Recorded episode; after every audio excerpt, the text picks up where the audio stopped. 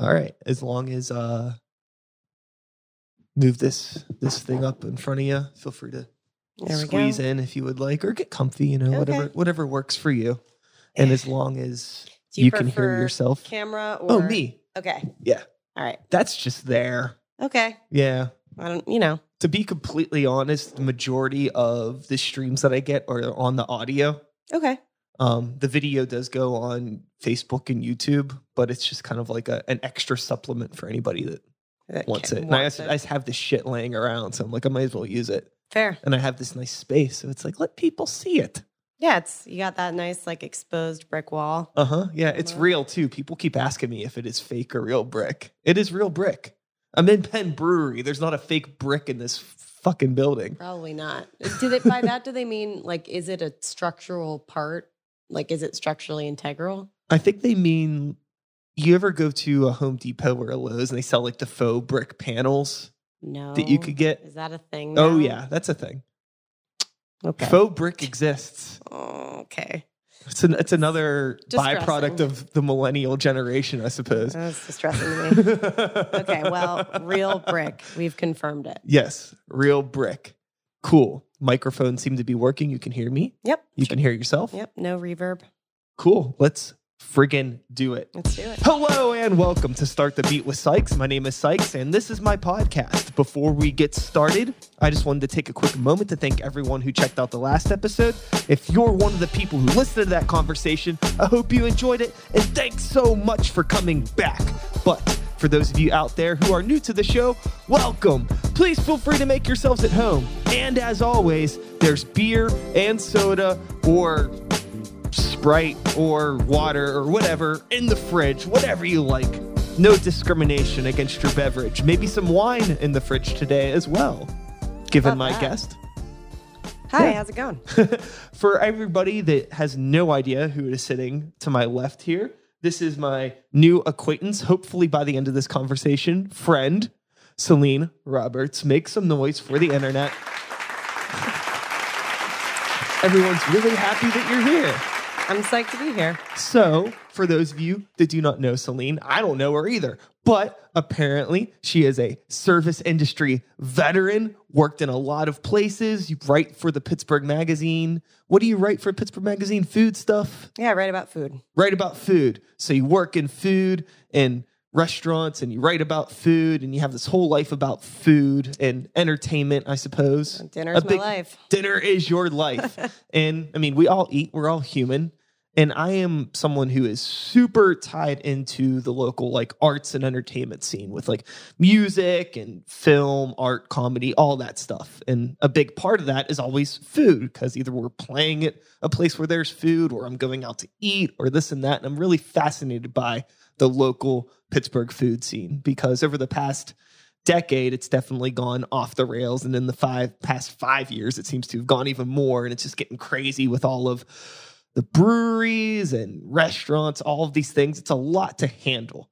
So I'm really excited to talk with you because you probably have your finger on the pulse of a lot of things going on in the Pittsburgh scene and around the area. Am I right? Am I wrong? You're right. Cool. Yeah, I mean, there's definitely some things that I've probably missed. And if I have, please let me know. Well, yeah, there's always things that we miss. And I think that's why it's always fun to meet new people and talk with them about what they're into, what is coming across their palates, Mm-hmm. if you will.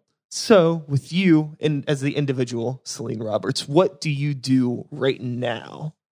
Not necessarily where have you been, but right now, what are all the hats that you are wearing? So, right now, I am a freelance writer for Pittsburgh Magazine, focusing on food and food culture. Um, so, I'm not a critic. Ah, I okay. mostly mostly focus on the who, what, where, when of what's going on in the food scene. Um, not so much the is it good, is it bad kind of thing. I like that. Yeah, I, I mean, criticism has a has a big place. Um, I'm just not in that place, so I Yeah. do something a little bit different. Um, and then I also work front of house at Bar Marco in the Strip District. You could basically throw a rock from your studio and hit it. Uh huh. Uh, and we are, for anyone who doesn't know, a cocktail and all natural wine bar and restaurant that focuses on Italian food. and interpretations of that. Mostly Piedmontese cuisine with a little bit of Northern Italian and Southern Italian thrown in. So that's where I'm at. And I'm also currently studying for my first uh, introductory level of the master uh, court of master sommeliers exam. Wow. hmm So I got a lot That's going pretty on. intimidating. Yeah, it sounds.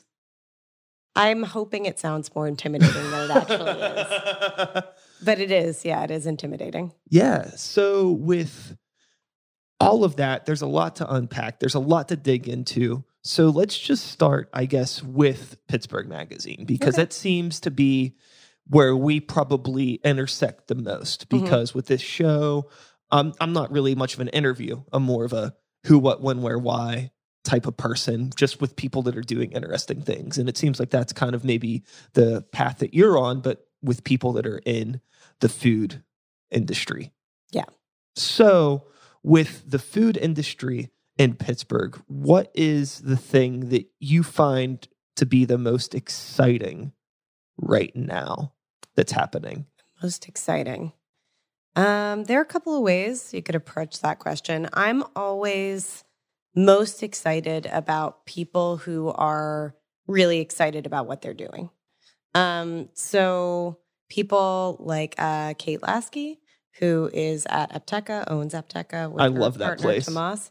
Um, I'm every time I walk into that restaurant, I and order one of their dishes, I feel like they aren't necessarily trying to put out something that everyone will love, but they're focusing on what they're really passionate about Mhm. and um, hoping that everyone will enjoy it just as much as they do.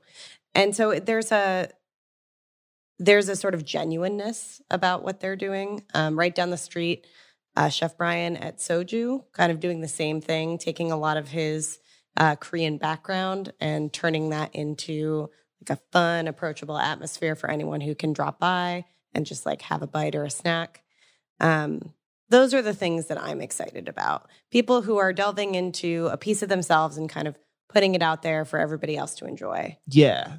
That's what I tend to gravitate a lot towards too when it comes to music or art is just people that are unapologetically themselves. And I do see that when I go to a place like Apteka where this food and the menu and the style, it's just unapologetically, this is us. And it may not be trendy, it may not be the most popular thing, but what we do is really fucking good. And every time I go in that place, it's packed Mhm. because, you know, they have their own unique voice.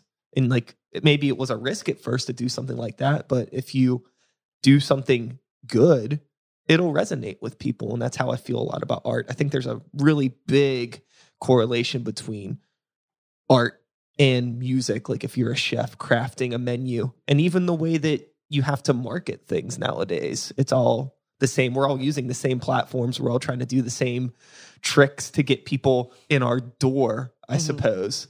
With being a freelance writer for, you know, a publication, how do you like find just getting articles out into the the ether? Do you find that's something that's like easy for you to do, getting people to like interact with the content that you're putting out there? Do you think there's still a lot of people that are trying to read things, or is it just about like, oh well, somebody on Instagram said it was good, so I'll check it out? Um, no, I mean, I I think we are the Instagram generation, right? So I I think the power of um, that social media is really powerful, and especially if it's interactive, like you know, everybody loves a boomerang. um, but I I do think that there is also a market for a more formal setting, right? So you have your influencers who are important and offer one thing, and then you have your publications with writers who people have been reading for years and trust, and there's a place for that. Um, as far as getting what out there, what I'm putting, I have this really wonderful platform. My editors are very supportive, um, really willing and open to listen to ideas, and they already have readership. Yeah. So as a freelancer, I'm able to you know write for their readership and have something out there that looks beautiful uh, that has an online platform that i can just sort of easily tap into With writing, I'm curious what came first. Was it your working in the service industry or writing? Um, or were they kind of a little bit of both? A little bit of chicken or the egg. Yeah. Um, I was a fiction writer as a kid. I mean, nothing, mostly like my journal, you know, Okay. or like small readings. I ran, I helped run the New Yinzer and uh, a reading series in college. And then uh, I started working in restaurants because I was broke and started bartending.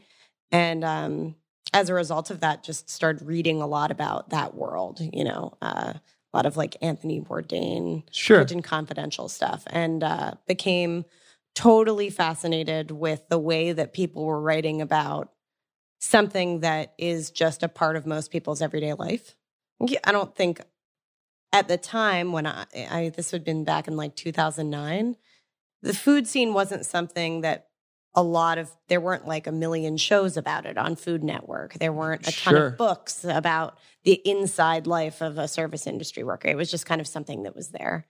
Um, and so I decided that I like grew a like a secret dream that I would write about it. And then I got an opportunity to become an editorial assistant at the Pittsburgh City paper. Um, so I did, and I got a chance from my editor at the time there, uh, Charlie Deitch, to write about something that I was interested in. So I uh, started writing their cocktail column. They had an opening, and that's how it all started. It's five years later now. And at the time, you were obviously you were working in restaurants at the time, Yes. so it's just a matter of like you're in this environment, you're meeting people that are super passionate, and you have this other thing where it's like I'm writing, and it's like fuck, I want to tell these people stories and Yeah, get it out there. write what you know. Yeah, And that was what I knew, and- and still what I'm now like deeply invested in in so many ways. uh huh. Uh, I'd done a little bit of farming with the uh, uh, Worldwide Workers on Organic Farms. So, um, WWOOF, that's the program. And I loved that. That was like the best summer of my life. So I'd kind of had like from from seed to like washing dishes. I'd kind of seen all of the aspects of what it takes to get your food to a restaurant table. Um, and so I was just really interested in in writing about that process. That's a that's a whole nother thing that I've never even thought about too deeply. I mean, obviously, I know farms are a thing, uh-huh, Duh. yeah, they're a thing. but I never, I never, I never even considered that. That yeah, that's a whole nother world. Just the Yeah. the beginnings of everything where everything's grown or raised and just getting it from point A to point B to point C to stomach. It's a ton of work. There's so much hidden labor that happens before that like plate gets to you. Um, and a lot of it in Pittsburgh, luckily, is now coming from, you know, within a 50 mile radius. There Yeah. are tons of like little farms that are uh, being used in restaurants in the area. Now, there's so many restaurants in the area to use this stuff now. hmm As I mentioned at the the top of the podcast, I don't know if it was either just that there wasn't a huge food scene in Pittsburgh, or maybe I just wasn't aware of it. Maybe ten years ago, maybe my like awareness has made it made me aware of things that were already there. hmm or maybe they just weren't there. Maybe my awareness grew as it grew in the city. I'm not I'm not too sure. I mean, the last 10 years has been, I would say, like the significant boom, like most recent boom of like new cocktail bars, new restaurants, new ways of doing things. When I moved to Pittsburgh in 2007, I wasn't legal to drink yet. But even, but two years later, when I was, Brillobox was like the spot yeah, for cocktails. And Brillobox still runs a great business and I still drink there. I love Brillobox. Shout outs to Lou. Yeah, definitely. good dude. But now, you know, you can have a drink at Brillobox and walk, you know, five blocks and be at another really great bar. Yeah, And that just wasn't something you or could you do 10 go years over ago. to like that was it Tina's. That's the new Yeah. that's the new cool spot. That's Mhm. like right there. That's you, can, you know you can cartwheel from Brillobox to Tina's. basically crawl. um, yeah. And that just wasn't an option. You know, when you went out, you went to a spot and stayed because it's not like you had a ton of a ton of breadth. There was no like progressive dinner, no progressive drinking. Uh huh. So with you then, outside of being a writer and a Mhm. journalist, you're also obviously working still in the service industry. Mhm. What is your like shit when it comes to being in the service industry? What is your favorite part of being in it still? Ooh. Um, there's so many things that I love about it. And I, I think anyone in the service industry would tell you that they have sort of a love hate relationship with a lot of aspects of it. What I was thinking was it's like e- people that I know that work in the service industry are either like so unpassionate about it that it's miserable to even be around them Mhm. or they love it so much that it makes me think like why am I not doing this? it's like one or the other. Yeah, I I mean it's definitely in my blood now. Um right now my shit is natural wine. Um since coming to Bar Marco just over a year ago, I I decided that I wanted to work there to learn more about wine because I felt like it was this really big gap in my knowledge about food. I'd Yeah. been writing about cocktails for 4 years. I don't know shit about wine. I'd been a line, uh, like a line cook at a vegan place. I'd worked on farms. I was like, okay, like I feel pretty well rounded. Now there's this huge gap in this really important, like thousands of year old tradition of hospitality that I just really don't know anything about, other than like, can Yeah, I have a dry white, please? Uh-huh. Which is just not. It's embarrassing. sure. Um, for me, as someone who's like invested the last 10 years in it, it's embarrassing. There's nothing wrong with ordering that way. Yeah, no. I don't, I'm not No, I totally in, understand not invested in from. snobbery. I want to make that clear. Yeah, because I'm like such a an unintentional snob when it comes to coffee and beer Mhm. and so many things, but wine, I'm so ignorant. And it's like I feel like I may as well just like take the steps so I can know. It's like You the co- missing the missing piece of the puzzle. Come to Bar Marco.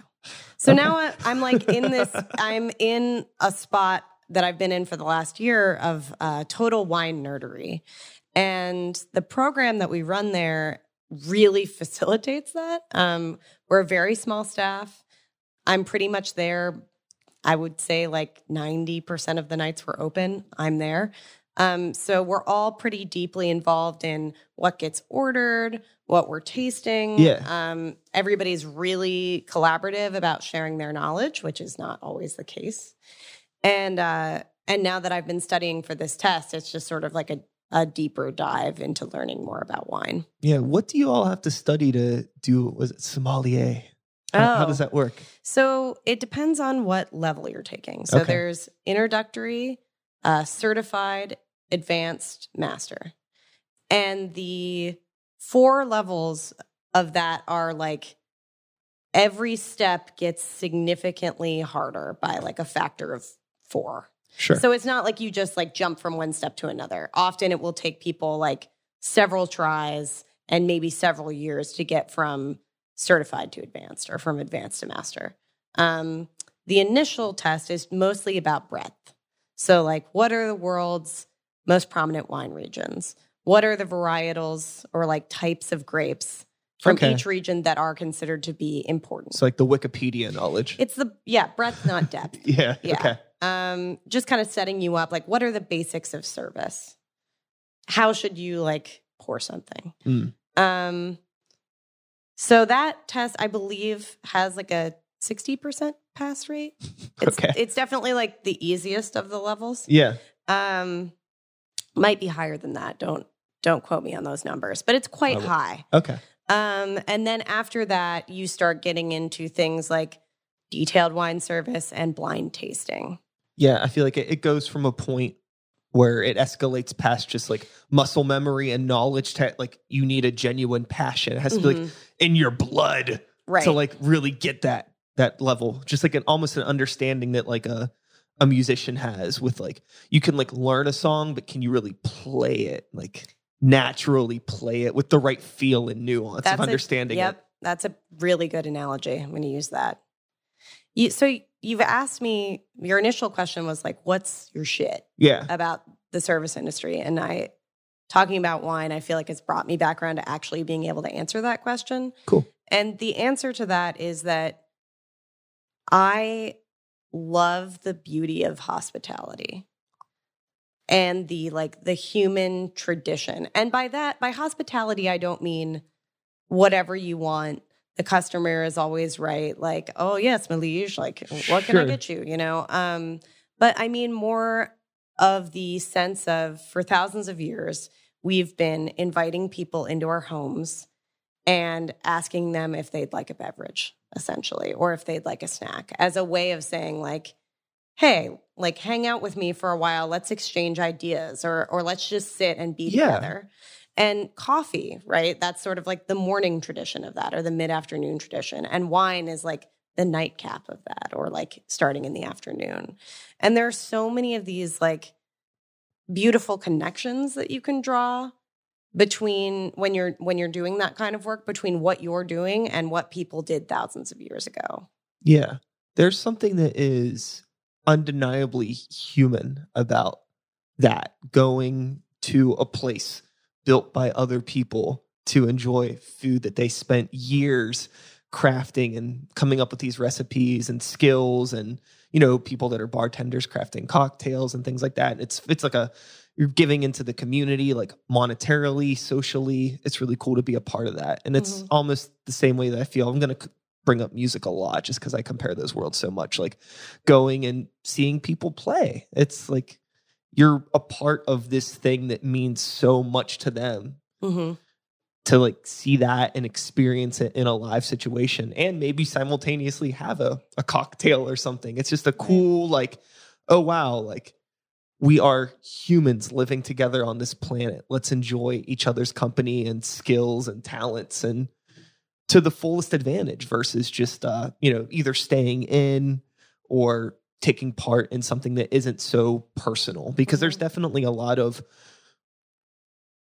culinary experiences that one may go and enjoy that isn't necessarily the most personal of an experience. Right. And I think that that's where uh if you get into a conversation about like money and oh maybe it, it costs money to more money to go to, you know, Bar Marco than it would to go to uh I don't know. Uh Burger. Joe's Yeah. Joe's Bob Burger Shack, yeah, Mhm. whatever. You know, it's like okay, yeah, sure, but you're paying for two totally different experiences, and a lot of people, for better or worse, don't value or understand the experience of going to a place like Bar Marco and what it means to the people that go there. Yeah.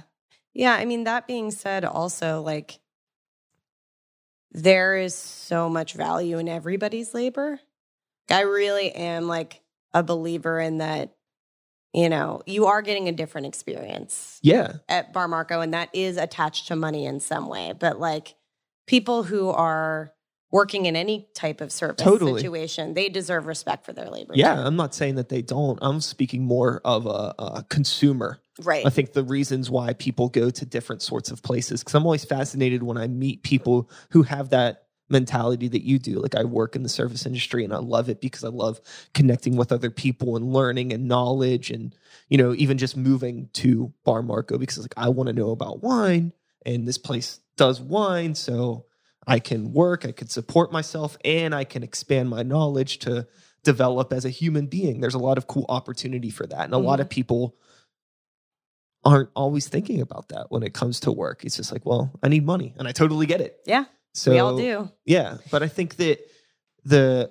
underlining thing that I think I'm trying to bring up here is that if you are passionate about something, I think there is a way to find that in the workforce and whether it's food or journalism or being a nurse or whatever. If you Mhm. are passionate about something, you can find that in the workforce and make it a career Absolutely. on any level. Even if you like being like, if you're somebody that's super into customer service, I mean, you could still work at like a Burger King or something like Oh, that yeah. and be be a manager there and fucking kill it and probably make a pretty good living, honestly. We'll definitely make that Burger King a killing. That's Yeah, yeah, Yeah, it's, uh, I think, uh, I'm going to sound like such a Luddite right now, but I think, especially in a world where uh, things move so fast and there are so many relatively new things, right? Like the importance of, um, the his like the more historical traditions that we share like music going to a concert or just listening to people play or sharing a meal together or like looking at art becomes more important almost Yeah. because it it draws you back as opposed to and that's just as important as as springing forward you know like having that balance Mhm. I think it's really easy to become disconnected in the the era that we live in with our cell phones and the social medias and Grubhubs, you know what I mean? Mhm. Like we can you can get food from like one of the best restaurants in Pittsburgh and just have somebody deliver it to you and never leave the fucking house. Right. Which don't get me wrong, that's tight every once in a while. yeah, I was about to say. I mean, no, I, I love some Grubhub every Yeah. once in a while. Yeah, yeah, I don't have a problem with that, but I think that the idea is to just don't completely abandon the tradition of like going out and experiencing what's going on in your community in the city. hmm When you go to a restaurant, you know, uh, I like asking questions to the server and things like that, not because I'm trying to be annoying, but I'm just genuinely curious. And I like whenever the person that at the place is as excited as I am to tell me about what's going on. So I can like leave there like with a little bit more knowledge in my head. But that's just the way my brain works. I'm always Mhm. trying to learn and absorb things and engage with it on like a level that's deeper than, oh, I come here, I give you money, you give me thing, I leave. Like I like getting to know people that work at the places I go to, especially if it's places that I go to frequently. Just because I like developing those relationships with people. I like I enjoy being human and using my humanness to human with other humans. Yeah, totally. You know what I'm saying? It's fun to have. I mean, and that's the reason why it's like fun to have regulars, right? Uh-huh. It's because you get to know a little bit about that person's life or what they like, and when you remember those things, it's it doesn't go unnoticed. It feels good for you too, like Yeah. as the person who's providing the service. As a customer, a consumer, do you have a a place or a specific time in mind that you can remember when you realized that you were a regular somewhere? A regular. Um, Like being on the other end of that. Yeah. So there is a Thai restaurant in my neighborhood. So I live in Wilkinsburg. Um, but I consider that whole area my neighborhood. If it's walkable, it's my neighborhood. Fair enough. Um, there's a Thai restaurant. It's lovely. Everybody should go. It's called Thai Cottage. And there is a woman who works there whose name is Belle.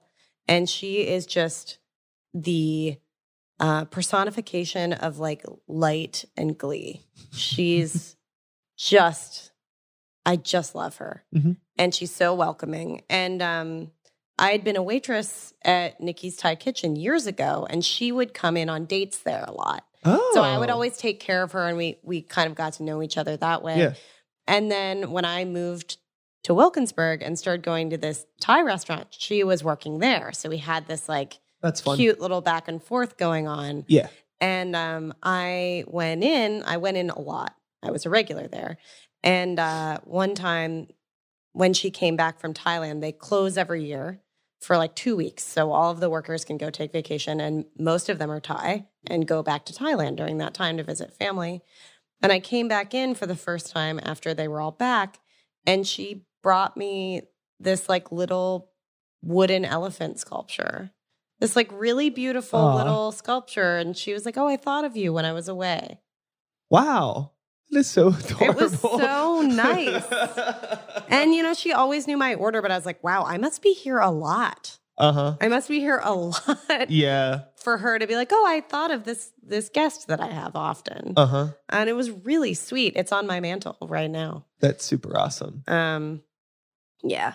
I love that place. Yeah, that's so nice because obviously, you know, it's like just those simple gestures. It just makes you feel undeniably human. hmm Like you can't take that away. It's just like, oh, life is nice. Yeah, this People- is nice. People are generally pretty okay.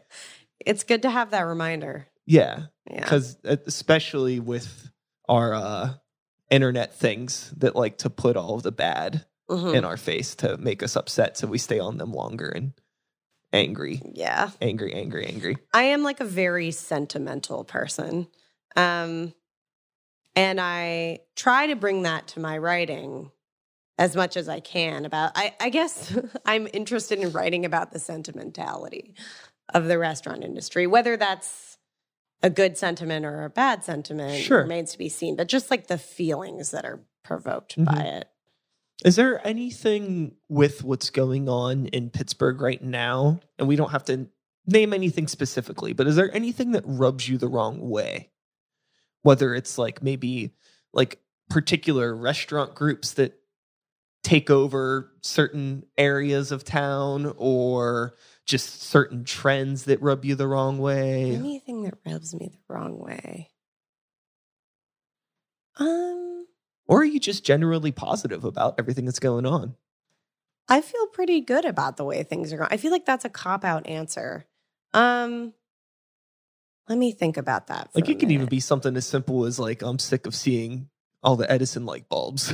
I don't know, you know, like like trends or yeah. I not that you have to say anything bad. There just could just genuinely not be anything bad. I feel like I talk about things that irk me all the time, and now you're putting me on the spot. I apologize. like, no, it's okay. it's okay. I uh Okay, here's something really small that I like hate. Okay. I hate having a dirty table. Oh, yeah. And different restaurants and let me explain what I mean by that. So, if I'm out at a place in some sort of writing capacity, if I'm the guest, let's say, because I live my life on both sides, right? Exactly. um, which makes me, I think, a more forgiving diner in a Mhm. lot of ways. But if Em- I empathetic. if I'm dining with you yes. and uh, I'm doing a lot of, you're doing a lot of talking, you're telling me a story, and I'm like eating and listening to you, and I've finished a lot longer before you, and my plate is just on the table with my cutlery. Like I want it to be gone now Yeah. even if you're still eating, like I don't like having like extra glassware or extra plates on the table. It really bothers me. And some restaurants have a policy where and it's seen as like a polite thing that like oh, you you leave plates until everyone is finished because you don't want to Oh. feel like somebody else is rushed. Okay. So this is a really nitpicky thing. Sure. I just hate that. I don't know why. Um, I'd much rather have a like clear as I go kind of scenario. Uh huh. So that's something that annoys me. I also hate it when food is served under temperature. Yeah. Like I like things to be if it's supposed to be hot, I want it to like maybe have to cool down just a little bit. Cuz then it I know it hasn't just been sitting on the line. Yeah. I could see that. So those are the things that really bother me. I agree with that. I have I think I nitpick a lot of stuff too. Most of the time if I I don't like going to restaurants that are busy in general Hmm. just because I feel like you're not getting a fair representation of the food when the place is slammed because the cooks are Everybody's stressed. everybody's stressed. Yeah. And it's just it doesn't make for a pleasant experience for anyone. Yeah. Ooh, here's something you could relate to that also bothers me and everyone else on earth. When it's super loud, Yeah. Please, I know it's expensive. I know it's expensive, but please bring in like a sound person to Oh, just sure. stand in your restaurant and put some tasteful foam up. That's all you really have to do. Just pay someone a one time fee to be like, hey, this is how you could marginally dampen the sound. Yeah. Because then nobody can talk. Everybody's screaming, everybody's unhappy. Well, that gets into an interesting conversation where I think there's a lot of things like that that people just overlook. And until somebody tells them, they may not even know that that is a thing that they could do. That's true. you get a lot of, it seems like most of the time there's a lot of places that you go to and there's always something that's missing because either, you know, this person is like a really good chef Mhm. and I have a really good idea for a restaurant. So, whatever, it's not going to look that great in here, but the food's going to be awesome. Or you get somebody that's like an architect and it's like, I want to make a restaurant. So they have this place that looks gorgeous and then they hire a chef and it's like, well, this doesn't look this like it, matches all weird. Or mm-hmm. sometimes all the stars align and it's perfect. Everybody has their blind But- spots. Yeah. So I think that that's definitely something worth maybe telling people like, hey, it's a little loud in here. Why don't you spend a thousand dollars on some foam and put it on the ceiling? Like, what? What are you talking about? Yeah, Just trust me. Just trust me. Everybody's going to be happy. Your staff will be happier. Your diners will be happier. Uh huh. With live entertainment in restaurants, this is something where our worlds kind of intersect a Mhm. little bit. That's something that I always find it's really funny whenever there's, I have friends. So, with the type of music that I play, I don't really get asked to play restaurants a whole lot. okay. Okay, it's fine. I Uh-huh. totally get it. It's just It's not ambiance music. no, no, no. We're dealing with like a very much like a ranch dressing on ice cream sort of situation here. You don't want to mix it. It's not going to work. Okay.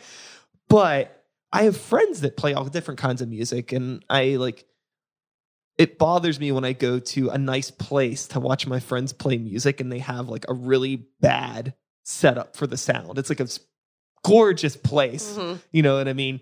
$2,000 light fixtures all over the place and like a $200 little sound setup in the corner. And it's like if you want to facilitate live music here, get a little bit of money and just buy something nice. So it could be a good representation for everybody that's there. I think this boils down to almost the cause of almost every problem that we ever have, which is communication. Fair enough.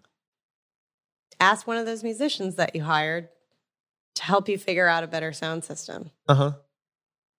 I think a lot of the time too, uh, you're dealing with. I understand that the restaurant industry and much like the music industry or entertainment in general, you know, you're dealing with a very fine line when it comes to your budgeting and Shoestring. yes. Yeah. so you know, you're always trying to cut costs and figure things out to make it work. And that's something that irks me a lot actually when it comes to places. Whenever I find a place that I like, I will frequent it.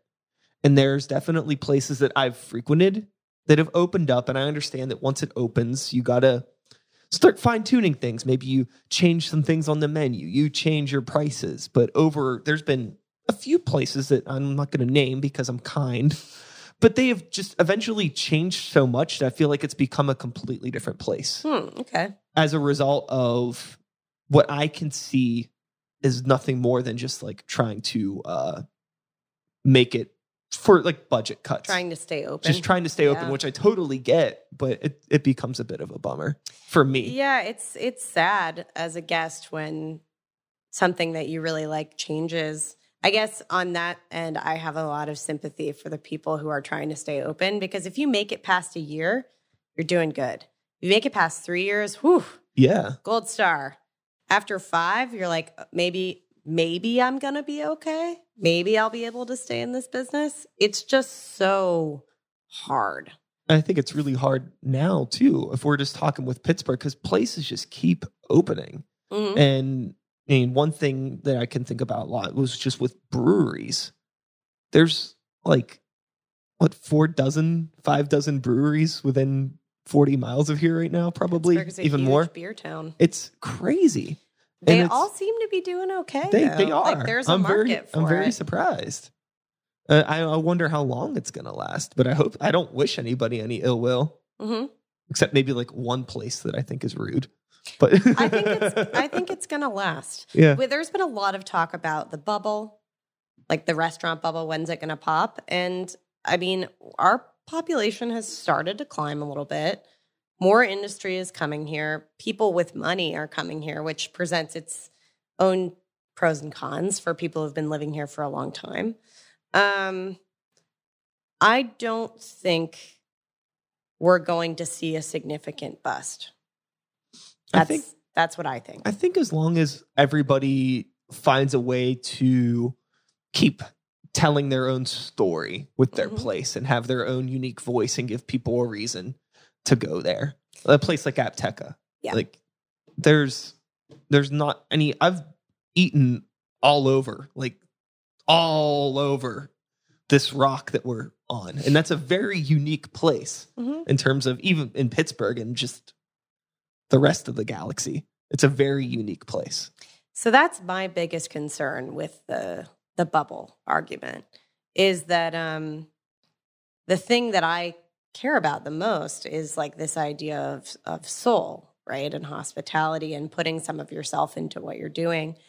And uh I really want people like Kate and Tomasz or um, Jen, who's run, who just opened Farmer and Baker in Aspinwall, to still be able to open these little places Yeah. even though they don't have these big investors, you know, or they didn't have them. Um, I still want people who have like a little restaurant dream to be able to make that happen because that's what makes Pittsburgh continue to be a unique food market. Um, so I just hope that costs stay down enough that Yeah. people will still be able to do those things because that's those are the places that I I love for that reason. Same.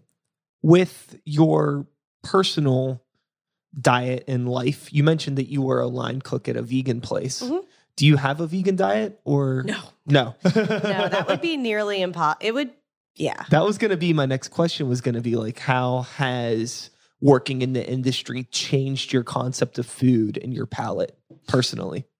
So I was a vegetarian for 12 years. Um, and when I started working in food, that is when I started branching out a little bit more. Um, I've been lucky to work almost exclusively at restaurants that really care about where they're sourcing from and what they're using, especially with like meat. Yeah. Um, so my transition to meat eating has been kind of easy in that like I try 95% of the time to eat meat that is I know where it's come from that's locally you know raised um, that isn't full of like hormones or Yeah. antibiotics um, and support the people that are trying to stick to using those methods um, and so I get to be a snob about it a little bit because because I'm usually working at those places, right? So Yeah. the the price point isn't so scary for me because usually I'll get like some sort of employee discount. Um, for people who are just eating out in the world, who don't have these connections, who might not know about you know ethically raised animals, um, the price points can look really shocking if you're going to the grocery store and trying to buy organic meat or trying to buy locally raised meat. Um, and in order to be able to eat like that, it, you would be required to eat less of those products in order to for the same price. Yeah. And that's a hard pill to swallow if you like have a family or you're Sure. you know you're working for 15 bucks an hour or less than that minimum wage. Um and so I guess the answer to that question is that I'm lucky in that my transition to eating more broadly has kind of been cushioned by having all this direct contact with the people who are raising my food and also like having the benefit of having it cost me a little bit less. Yeah. Um, but it's also made me think a lot about how we can make that more available for people who don't have that kind of privilege or that kind of access. Yeah. I think in general, most people eat too much to begin with. I think we all, as a as a population, I think Mhm. we eat way too much fucking food that we don't need to eat. I've been trying to like scale back even just there's just there's just like the amount of food. Like it's it's really, really silly. Just like dumb shit. Like Oreos. Like snacks. potato chips, Yeah. snacks, like all that unnecessary stuff. It's so hard. I like really, really battle with restraint just because my brain's like, they're in the cupboard. Just have a couple. It's Right. not a big deal. I mean, I think that that's really hardwired, right? I guess so. Um, it's easy. It's like an easy treat. It's. I think like- so many like, people have that same problem. I, I- have that problem. but like the next day, I'm like kicking myself. Like I ate like five Oreos before I went to bed and I had a hard time waking up. And I know goddamn well it's because I ate those fucking Oreos before I went to sleep. Because if I don't eat before I go to bed, I usually wake up and like it's easier for me to get up. I'm a little hungry, you Mhm. know? Should bring my mom on this podcast. She's a dietitian. Oh. Was a dietitian my whole life, so I feel like I feel like I'm just sitting in for my mom right now. Okay. on this particular side of the conversation. Yeah, I I'm so like my brain's been over like the past year thinking a lot more about like what I eat, why I'm eating it, how much I'm eating, hmm and I feel like I'm on a, a better path than where I, I I had been previously, but I still struggle with just like little dumb shit like that. Totally. Treats. Yeah. They're delicious. It's hard to stay What's your favorite treat? Ice cream. Ice cream. Yeah. Any particular flavor or just the concept of ice cream in Just general? Mostly the concept of ice cream in general. I mean, I like my favorite ice cream in town is definitely Millie's. Um, Millie's is awesome. It's great. They have lots of uh, interesting flavors. Mhm. You know, always trying something different. But yeah, like ice cream on a cone, I was gonna ask Ooh, cone, bowl, cone. waffle cone, sugar cone, cone all the way. sugar cone. No, OG waffle cone. yeah, Okay, all right. Mhm. you gotta have the crunch. Yeah. So good. How how are you with milkshakes? I love them. They always hurt me though, because I drink Yeah. them too fast, and then I it's like I'm full of regret because it hurts. Yeah. Um, but yeah, definitely ice cream is. I always have to best eat treat. the smallest amount of ice cream unless it's a non-dairy ice cream. Oh, okay. Just because it just I'm I don't think I'm lactose intolerant or anything. It's just I don't eat a whole lot of dairy to begin with. Mm-hmm. Um, so ice cream can be a lot for me since I'm already kind of avoiding it Right. most of the time. Give me all the dairy, cheese. Yeah, I mean, don't get me wrong. I love cheese, I love pizza, Mhm. all those things, but uh, I try to limit my interactions with it. It's another one of those things from my past year. Just cheese, don't need so much of it. Yeah, fair enough. Butter, don't need so much of it. Don't drink so much. Of Yeah, it. yeah, yeah. Yeah. Alcohol's the other one. yeah. Wine. Ugh. I love it. And it's so easy to justify because, you know, I'm studying it now, so I should probably have some of it. Yeah. How else are Um, you gonna learn? Right. Slippery slope. Yeah. That was that was the thing with uh with the whole beer thing was uh I started helping run a, a beer festival. Mm. So we started having like meetings all the time. And every meeting is like, well, we gotta try some beer. Right. And then like we're meeting with local breweries and we're going to places and like they know who I am. So it's like, here's a beer, here's a beer. Take this six pack home. And it's like, Jesus Christ, I have like a fucking fridge full of beer that all my brewer friends gave me. And it's like, well, it gets to a point where it's like I'm thirsty. Instead of having a water, it's like, well, have a beer. Have a beer. Have yeah. a beer. 42 pounds later. Like, what the why do none of my clothes fit anymore? What happened? Oh, yeah. It's probably all the beer and the butter and the cheese. That's the fridge full of beer. Sounds like a terrible. This is a hot button topic since we're talking about cheese. Uh And I was thinking of pizza. Uh huh. What is your Pittsburgh pizza go to? Oh my god. Pete Tallman at Ironborn. Okay. Ironborn's pretty good stuff. It's so good. It's like Yeah. eating a whole loaf of bread, which I'm very into. Um, Uh-huh. but if I mean that's okay. Yeah, they they're right down the street from where I work. So that's it's great pizza. I love it. If I can't handle the whole loaf of bread pizza, which sometimes I can't, Pizza Badamo in the north side, Badamo's my favorite. That's my number one. very good. Yeah. Those would probably be my two. And All I and I like dinette pizza too. I've never a had lot. that. You've never been to dinette? Uh uh Oh man, you got to go. What is Dinette? Is that in East Liberty? Sonja Finn owns it. Okay. Um, she's been running it for like, she's executive chef and owner. Yeah. It's been open for, I think they just had their 10 year anniversary. Yeah, that's been open for a while, right? Is Mhm. that is that in East Liberty or am I crazy? No, it's in East Liberty. Yeah. Okay. And uh, she has a great little wine program as well. So it's like thin crust, super fresh vegetables, pizza Huh. With a glass of wine. Can't beat it. Nice. hmm That sounds cute. It's great. Okay, so I I will I'm gonna tell you a pet peeve I have. And this is like really unjustified. But restaurants that have cute little one word names like that. Like, dinette. It just bugs me. Okay. So what do you prefer then? I don't know. Just places that have names like that bug me. It makes no sense. That's Trust me. See, I prefer that to something more elaborate, honestly. Although the be- it's now closed, but there was a bar in Philly that had the best bar name ever, in my opinion, and it was called Friday, Saturday, Sunday. You can't do better than that. yeah. That's a good name. It's a great name. It's a shame it's closed. I know. I never got to go. Oh. I only heard about it, and I was so I was in Philly a couple of months ago, and I was so excited to go, and they're like, "Oh, it's been closed for a while." Damn. Such a good name. Yeah. Killer name. Now I'm thinking about like one word like restaurants that I like. And just yeah, just like yeah, like the one yeah, just, uh, just bugs me. Bugs you. Too But, uh, cute? Too twee? I think it's just too like it's too yeah, I guess it's too cute. I don't Okay. know. Fair. It's completely unjustified though.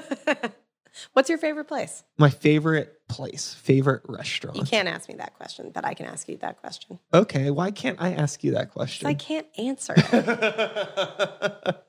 um that's really hard because there's so many different kinds of food. So it's really hard. Give me like one of your top three. I'll make it easier for you. um okay. So I really like the commoner. hmm I think that's a really nice date type of place. Um when it comes to like maybe more I really like the pear and the pickle that's up there. Yeah, definite shout outs to pear and Pickle. Um, yeah. So I'm there every day of my life, except for Mondays because they're closed. Mm. So, but that's more of like a breakfast spot.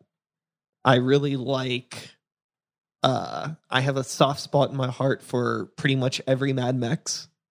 I just like Mad Mex. Uh, It's like a good like I'm uh want to, you know, fill up my stomach with some garbage and have a couple beers. That's the spot. Or uh Primanti's. Oh, wow. Okay. But Tell me. only it has to be the strip district Primanti's or I'm probably not going to go. Okay. Uh, I will make an exception for Oakland or Southside, and uh, the the new one on Penn is fine, but for the most part, it needs to be strip district. Are you from Pittsburgh? I am, Okay. yeah. What was your first Primanti's experience? My first Primanti's experience is probably the one in North Versailles, actually. Oh, okay. Yeah, How old were you? uh, teenager Okay. maybe. Yeah, high school So is there part of it that's like deep nostalgia? for Primanti's. hmm No. No. No. I just think that it's like I like the strip district one because it's just like unapologetically Pittsburgh. Yes. And you know, It's every the original it- location. it's the OG. Everybody and like it's you know, it's like it's it's a little it's a little you know, it's a little like it just has history. Mhm. You go in there, you feel like everybody on the planet has been in that building at one point in time, which is really cool. Everybody that works there is always super fucking nice. The food's really good. It's cheap. It's mm-hmm. close to home. Right. Now, I mean, I didn't always live in Troy Hill, but it's close to home now. It's just like it really hits the mark for like I just finished playing a show. I'm really hungry. I want to stop somewhere on the way home. Like I could go there, get a sandwich and a beer for like 10 bucks and go home. It's perfect. There's something really resonant about a restaurant that feels like people have been there. Yeah. Which is one of the things Pittsburgh really has going for it in the food scene because we have all of these really beautiful old lived in buildings. So there's not a ton of new construction. So it's almost something that gets brought into a lot of places that like you go in, you're like, oh, people have been here for a long time. It might not have been in this restaurant, but there's this like, there's a feeling to it yeah. That makes you feel like it makes me feel like I want to be there. Uh-huh. Some people love new construction. I am not one of those people.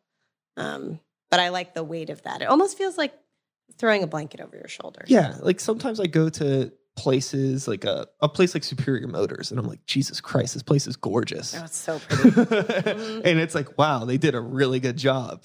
But like I'll go to a place that may have a, a similar aesthetic and it's like this just feels like the fuck am I eating food in an IKEA catalog right now? Like I just don't feel like there's any like soul in it sometimes when it comes to places that uh They're just super new. yeah, it just feels weird. Like when it's like so new that like you could smell how new it is in there. It's like a new car. There's a time and place for it, totally. But if we're talking about preference, I prefer a lived in feel. Mhm. Although, I, what I will say is that one of the, you know how you have like memories that are sort of snapshots in your mind of just, it might have been like a three second memory, but it's Yeah. stuck in there. Yeah. I went to Superior Motors a couple of years ago and it was snowing. And like it was really coming down. Yeah. And it was dark because it was like midwinter. And that window that they have in front that overlooks the uh, Braddock, like the works, all the snow was coming down. And I was like, oh, I feel like I'm in Norway or something, you know? Like it just felt really, Yeah. it's so clean. It's very like, the design is very Nordic in Mhm. some ways, like that clean, not IKEA, because that brings a negative connotation. But IKEA's fine.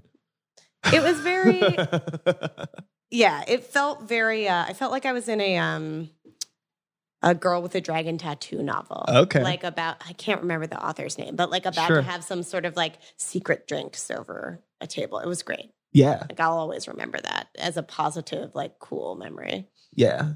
There's I'm sure I Stieg can, Larsson. There we go. There you go. Mhm. So outside of food and maybe a book or 2 Mhm. what interests you outside of the realm of food? You have any passions? I actually love music. I'm not a musician. Um, my dad's a musician, so I grew up being like seeing his shows. Um, I love seeing music out. Uh, Con Alma, just to like bring back in the restaurants real quick. Yeah. They are a new restaurant in Shadyside. I don't know if you've heard of them. Mm-mm. They opened like a month and a half ago, maybe two months ago. They're a new jazz bar. Cool. Um, sounds a little weird in Shadyside. It's amazing.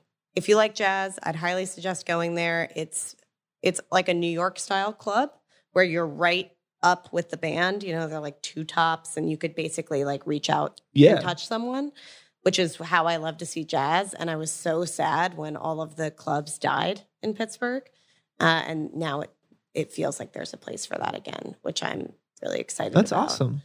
Um, I'm also a big hiker, backpacker. Love being outside, um, and love traveling to do that. Going to national parks and stuff. So I'll try like any kind of physical feat once. you know? Okay. like I went to Mexico with my family in the spring and decided I was going to learn how to surf. So for a week, I got Hell up yeah. every day at 7 a.m. on vacation and went surfing, and then went surfing again at night. Riding waves. It was great. I mean, I was terrible. I got like super trounced. The first three days, I like haven't been that sore since I learned how to snowboard. Which I don't know if you've ever snowboarded before, but the first week is also hell. Um, I always wanted to snowboard. I was very much an extreme sports kid, believe it or not.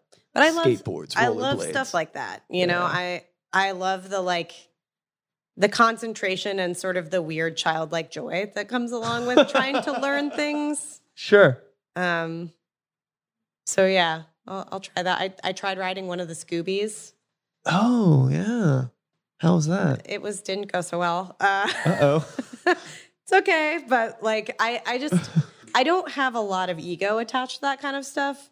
I just like the fun of it. So Fair enough. I'll try it once. With I understand that working in the service industry can be a pretty time consuming lifestyle. hmm So, I mean, do you find the time to be able to go enjoy things like going to the jazz bar and go to hike and things like that frequently, or do you have to pretty much like schedule every aspect of your uh, fun life? I live a very scheduled life. Um, Yeah. I think like so many people who have multiple hustles, like artists and um, anyone who works in any sort of creative industry, I feel like you look at their Google calendar and it's just like random meeting after Oh, yeah. random meeting. Shower is written in there. Yeah, like everything is blocked out, and your Uh-huh. friends are like, "Hey, you want to hang out?" And you're like, uh, "You should ask me two weeks ago, Yeah. because uh, this evening is planned." Yeah, and it gets to a point where I've found that I feel like people have just stopped asking me to do things. Yeah. Like, nobody wants to hang feel- out with me, and it's like, no, they just everybody's tired I'm of asking you to hang busy.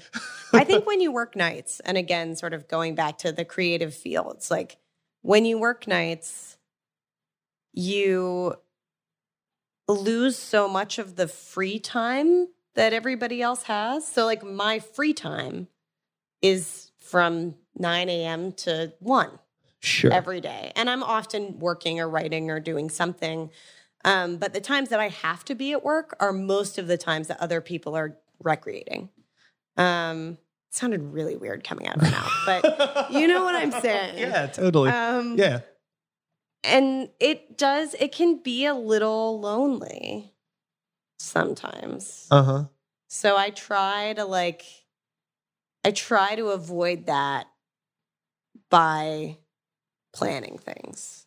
And also, if I didn't have a calendar, like my life would just fly Oh, off yeah. the handle. Yeah. If I don't put something in my Google Calendar, I will most likely forget about it. Yeah. And it's definitely happened before. I'm a really boring adult now. Things like my Google Calendar and like excited about buy- buying like a vacuum cleaner. Like this is what it's become. Like, Yeah. I know this it sounds cool to like study wine, but it's it's just like every other Oh, no. thing where I'm like, ooh, gotta watch my shows. Like you Uh-huh. know. No, I think that it's so fun to just know that there's still things to learn about. Mhm. You know, Uh, there's it's never ending. As long as you have a passion for something, you can Yeah. There's so much to know. yeah, you could just dig into anything. And that's the thing I like best about writing is that it gives me this really easy way to be like, hey, tell me about the thing that you're really excited about. And people will just let me do it because it's my job, you know? Sure. So I just I get to have access to all of these things and all of these I get to ask people a million questions and it's so fun. It's the most fun aspect of it. it. Is just really getting to dig into things because I'm interested in them. That's how I feel about this podcast. There's really no reason for it to exist other than my selfish reasons Mhm. and just wanting to talk to people. This is almost a like a low key top secret me scheduling hanging out with people. Uh-huh. Yeah. Yeah. But, you know, it has like this greater purpose supposedly, but it's like no, not really. I'm just meeting new people. Really just want to hang. yeah, I really just want to hang out with people. I, I found that I was just not good at socializing before I started the podcast. It gives you a lot of It practice. gave it gave me a reason to do it. You had mentioned that you had a podcast for a while. I did. And when I was working at City Paper, I had a, po- a podcast called Soundbite where I basically scheduled time to hang out with people who at work. So I would go and like visit a trout farmer an Oh, hour cool. outside of the city and follow him around on his day and ask him a million questions about trout farming. And it was so fun. It's one of the most entertaining and educational things I've ever done. And I'm really it like it didn't go anywhere, but I'm very proud of it. Like I'm going to save the recordings forever just Yeah. because I love doing it so much and it made me feel like it was one of those things where you were like, "Oh, I'm really doing the right thing.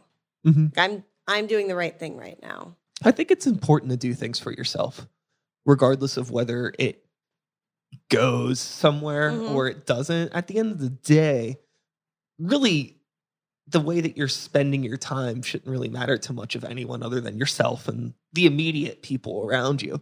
So if you're spending it in like a healthy and productive way and you're learning stuff and you're having fun, Yeah, all the better. who and you can call it work. yeah, it's cool if other you put it out into the internet. If other people want to engage with it, that's awesome hmm please come be a part of this. But it's never been a reason why I've ever done anything. I feel Hmm.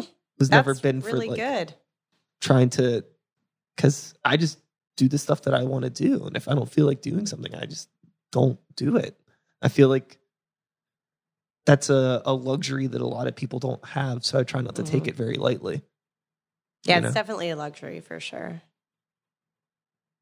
But I think that a lot of people, it's not that hard. It's just a matter of, I think, perception. Maybe that goes back into like the conversation that we had dealing with people's passions and why they do things and what are they passionate about. Can they find a way to uh, monetize that passion into their daily life and maybe make a career out of it or something like that? Sometimes when you monetize it though, it ruins it. Yeah, monetize is a terrible word. It's, a- like a bus- recreate. it's, a, it's a business word. it comes out of my mouth a lot because I'm always just with all the stupid shit that I do. And my like full time gig is like I work for a record label, so I'm always Yeah. doing like business stuff and thinking about marketing and like my brain's just always like that. So it unfortunately bleeds into like a casual conversation so much, which is a nightmare. But nah, what am I gonna do? It's, it's in my blood now, I guess. there it is. Business blood. Popping out. Uh huh.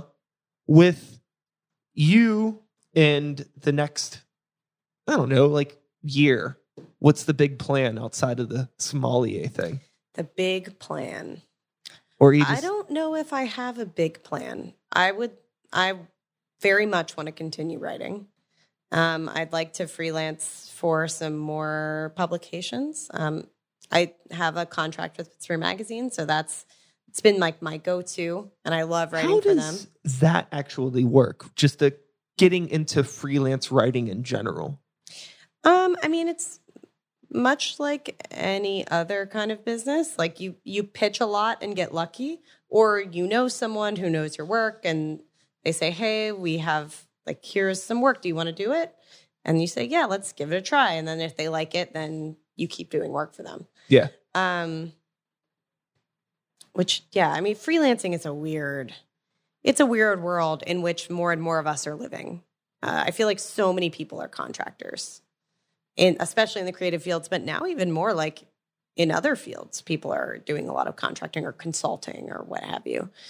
Um, so the plan is to do more freelancing um, and to continue learning about wine and just kind of seeing where that leads me. I don't, I'm not a five year plan kind of person. Maybe I should be. Yeah, I'm not either. My 31st birthday is coming up. So I'm like, mm, maybe I should. Happy birthday. Thank you. Take like a, I try to like use my birthday as a reevaluative Yeah. time. Um, so maybe I'll have a better answer for you in like a month. Yeah, yeah. My birthday's uh October 23rd. Yeah, so okay. yeah, I'll Yeah. be 34. Congrats. Hooray. Hooray. Still doing it. Still here. I'm still here. Hell yeah. I'm excited to be here. hmm Uh, But I'm not much of a five year plan person either. I never have been. I, I'm just like a, am I doing what I want to do? Art, music, supporting myself, taking care of the people around me, making time for everything. Yeah. Okay, cool. We're good. Got it. It's like it's it's weird. A few years ago, it got to a point where I don't. It when I say it out loud, it feels like I'm admitting that I plateaued and I'm comfortable in that. But I don't think that's necessarily it. It's just like how far am I supposed to keep going? You know, it's like okay, I I have a, a job career that is in the field that I care most about. You know, I have like family and friends and a house and all these good things, and it's Mhm. like what do I keep? When do I, you know, just pump the brakes and take the time to enjoy what I actually have for a bit versus like always trying to like get the next thing going, going, going, going, Right. going. I think Not- that's the, that's an art. Like that's a thing that you have to force, Yeah. Maybe. I definitely want more for myself, but Mhm. it's also like I'm perfectly fine where everything is and just trying to relax, which isn't a word that comes out of my mouth a lot, unless it's, you know, I will not relax, then sure. right. Then it's there. But me like saying that I want to relax, like something that's been happening recently is I'm uh, actually doing something that I used to never do, which is getting everything on my Google Calendar, all my to do stuff done Hmm. every day pretty much because I'm putting less on it. And then when I put things on it, I'm like putting them in spots that are a lot more realistic. I used to very much be the person where every day it'd be like 75 things, Right. but three fourths of those are just getting moved every day Right. because there's There's no it, way. it can't it can't happen. Yeah, I think there's so much to be said for being more realistic with your time and like having boundaries Mhm. with yourself and with Yeah. other people, but also like a lot with yourself. I've been bringing this up a lot on the podcast, so I apologize for people that have heard me say this a dozen times already. But so it took me a long time to get good at saying no to other people, Mhm. but I'm still trying to learn how to say no to myself. Yes. Hard. And it's very hard. hmm Yeah, it's. Uh, feel like it comes with age when you just can't anymore. So that's when you start saying no. Maybe some people are healthier than I am, but that's always been the struggle because I I get excited about things and I want to put time into it, and then I realize that it's not maybe realistic. So Yeah. Is there anything that you've wanted to do that you haven't done yet that you would like to do in the next five years? Not to say, not to put you on a five year thing. Yeah, It could be I, anything. I would love to do some travel writing. Try, okay. Would love to do some travel writing. Any places in particular? Or do you just want to Um, discover something you don't even know exists? No, I'm I'm really open. I uh it's just a medium I haven't really tried yet and I think it's pretty related to all of the things that I'm already familiar with writing about. Yeah. Um and I love to travel and I'd love to be paid to travel or at least Yeah. part of my expenses be covered. Sure. Um and it doesn't seem that doesn't seem like an unrealistic goal, right? Um so I'd love to do some travel writing. I hope you get to. Thanks. That'd yeah. be killer. I think I will. Yeah. I just have to pitch the right people, Uh huh. make some time for It's it. It's all about, it's all communication, right? Mhm. Just Yep. reaching out to people, asking questions. You'd be surprised what you can get away with if you just ask. The other thing I'd like to do is uh, work a grape harvest. More, more Uh, wine shit. More wine shit. Yeah. Yep. Really on- Really on that right now. Okay. Um, I was kind of trying to set myself up to do that this fall, and it just wasn't going to be realistic with taking the time. But I'm feeling like next year, next year's Google Calendar, be, get it in there. The year, yeah. Yeah, get it in there. I am in the middle of a when this when this when this episode airs. hmm I am in the middle of my seven day Disney World vacation. Whoa, okay. yeah. All right, just Uh, you? No, no, no. Me and my girlfriend are going down there for a week, Nice. and uh, I've never been, but uh, Yeah, I'm, I'm been either. starting my my old man goal. Is I want to uh, try to ride every operating roller coaster in the United States. What a great bucket list goal. Yeah. So slowly every year, I'm trying to go to new theme parks. Every And- operating roller coaster. Yeah. It's a lot of roller coasters. What Yeah. are your de- what's your definition of roller coaster? Because that could really change things. Uh, if it looks like a roller coaster, Okay. All right. So does it have to have like cars and like hills and stuff? I suppose. Why? What are you thinking? What kind of contraptions are you aware well, of? there are just so many kinds of rides, and which one's a roller coaster and which one isn't.